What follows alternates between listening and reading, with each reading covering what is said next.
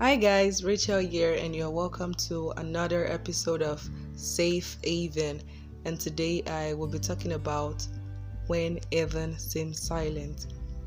Yes, um, you know, lately the media has been agog with the passing of a strong, vibrant, and prominent woman in the event industry, and um, this is someone I consider a mentor. This is someone I look up to in the event industry, and her death actually served as a rude shock to me because nobody was expecting it. Nobody was expecting it at all, and it brought so much pain and confusion that spurred into a lot of questions. I had a lot of questions. I had a lot of questions going on in my mind, and I just wanted answers. So I had to drag myself to the place of prayer because I wanted peace, I wanted rest of mind, and all I could get from the place of prayer was just radio silence. A silence so strong, but the kind that was um, filled with the presence of God. And in that state, the Lord led me to the story of Lazarus. Yes, Lazarus in the Bible. You can check that out in John chapter 11 it talks about the account of Lazarus, his sickness, death, and resurrection. And I realized that it wasn't as if Jesus was oblivious to the fact that Lazarus was near death. I mean, a message was actually sent to him and it was well received. Christ received the message. And another shock I got was Lazarus was Jesus' best friend was a close friend to Jesus. I mean, Jesus and his disciples wined and dined in Lazarus' house, and Mary and Martha had to attend to them. So, why would Jesus ignore their cry for help? Why would they just um, not choose to answer them? What kind of friend is this? I mean, this was the questions I guessed. This was the questions that was going on in Mary and Martha's mind, and maybe this is the current story of your life right now. You have done everything right. You have fasted. You have prayed. You've given to the poor, and it's still as if your prayers are left unanswered. Maybe you're faithful servant to the vineyard, but your bread and water are not blessed, and you're wondering, is this really worth it? This act of service, what's the point? I am here to bring you this good news to you that it will not end in tears or death for you. Your labors will not be in vain, but it will bring glory to God through you. And as always, circumstances will always have your back against the wall. And oftentimes, it's as if nothing seems to be working at all. And this is where patience is required. I know you may be wondering how long should I wait for? When is this miracle going to come? When is this breakthrough going to come? When is this peace? When is this rest going to come? See, God's delay has a specific purpose. His timing may want us to think that he's not answering at all is or is not even answering the way we want, but he would always meet all our needs according to his perfect schedule and purpose. This faith walk we are called to walk, believers. This faith walk we are called to is no easy feat at all, but through him all things are possible. We are called to walk by faith and not by sight.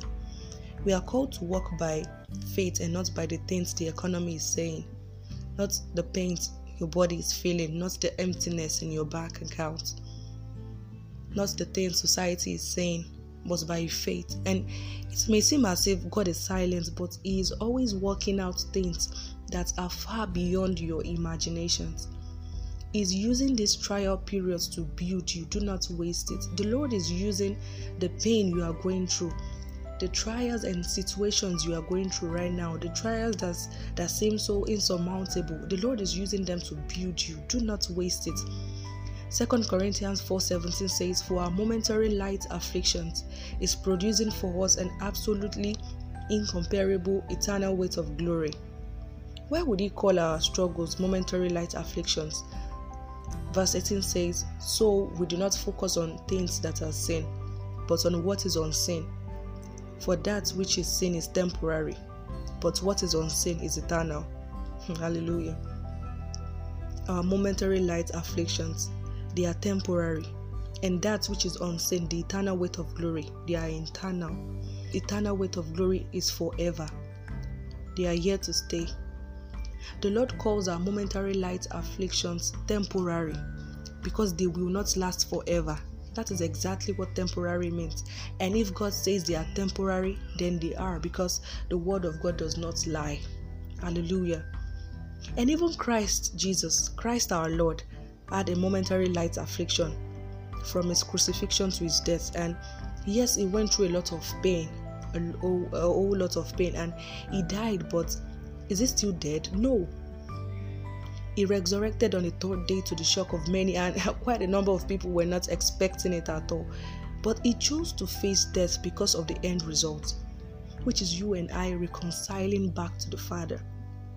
Christ Jesus chose to face his own momentary light affliction because of the end result, the eternal weight of glory, the reconciliation back to the Father, the, the birth of a new relationship. The walk of faith is no walk in the park, my dear one. And I know you may say, Rachel does not understand what I'm going through. I'm going through a lot of challenges. She does not understand that at all. Well, maybe I don't understand what you are going through, but you know what? I know what it's like to be in pain. I know what it's like to wonder where the next meal will come from. I know what it's like to wonder if this huge family debt will get paid. And you know what else I know? I know the one who is capable of turning mourning into dancing. I know the one who is capable of giving joy through my trials. I know the one who gives wisdom to walk through trials. And that person is Jesus. Glory to God. And He wants to walk with you through this period. The Lord wants to walk with you in this current phase of your life. The book of James, chapter 1 to 4 says, Consider it great joy, my brothers, whenever you experience various trials. Whenever you experience various trials so trials can come in different shapes and forms it can come in it can come in different sizes the Lord is saying, Consider it great joy, knowing that the testing of your faith produces endurance. But this endurance must do its complete work. Why? So that you may be mature and complete, lacking nothing. Hallelujah. The Lord is saying, Consider it great joy because this endurance must do its complete work in you. Your trials must do their complete work. There is no shortcut to this at all. Trust me. If you try to look for a shortcut, there is a possibility you come back to the beginning. You start all over again. If you know this um, game of Mario, when you uh, get caught in the current um, in a current phase, you have to go back to the beginning to start all over again. That's the way it works in this journey of life. There is no shortcut to these things. Your trials must do its complete work so that you may be mature and complete, lacking nothing. Yes, trials are going to come.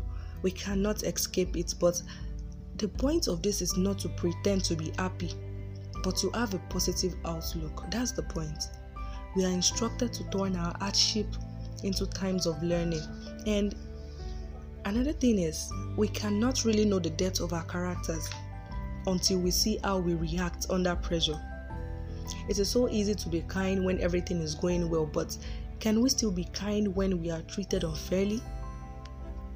So, dear one, instead of complaining about your struggles, learn to see them as opportunity for growth. Yes, it's it's not easy. It can be so easy to say, but walking through that process is not easy. That is why God wants to walk with you through this period. He will not leave you alone with your problems. It will stay close to you and help you grow. God will not leave you comfortless. Hallelujah. The Lord has given us the gift of peace. Your heart must not be troubled. I want you to know that, yes, heaven may seem silent or deaf to your prayers right now, and it's as if your prayers are bouncing back to you. But this is a reminder that you are not alone. Christ the Lord is always with you. You are not alone. Glory to Jesus. And as I end this, I would um, like to share two songs that um, actually minister peace to me all the time. And um, I know they will minister peace and comfort to you as they always do to me. The first one is Peace by Amanda Lindsey Cook. Peace by Amanda Lindsey Cook And the second is Christ is with me by Stephanie Gretzinger. Christ is with me by Stephanie Gretzinger. Dear one, you are not alone. These um, worship songs they carry so much aura of peace and life. They carry this breath of heaven. They minister comfort, joy, and peace. They give a reassurance that you are not alone in this walk of life, in this walk of faith. You are not alone. Christ the Lord is with you, dear one. You are not alone.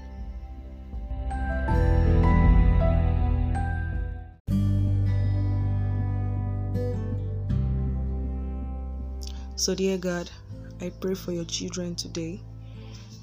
Yes, they are going through trials, they are going through unbearable pains right now. I pray you strengthen them, Lord.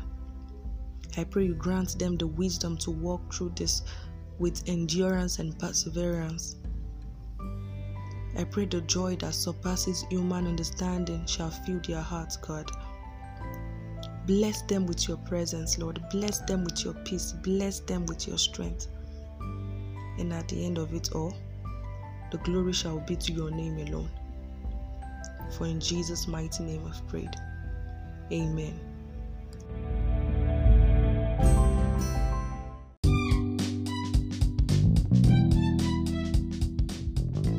Hello, everyone. Thank you for tuning into today's episode. I hope this blessed you greatly. If you've got any feedback or comments for me, you can follow the Safe Haven page on Instagram at Safe Haven, the podcast, and we would definitely get in touch. Also, do not forget to share this episode with your friends and loved ones. Thank you very much. God bless you.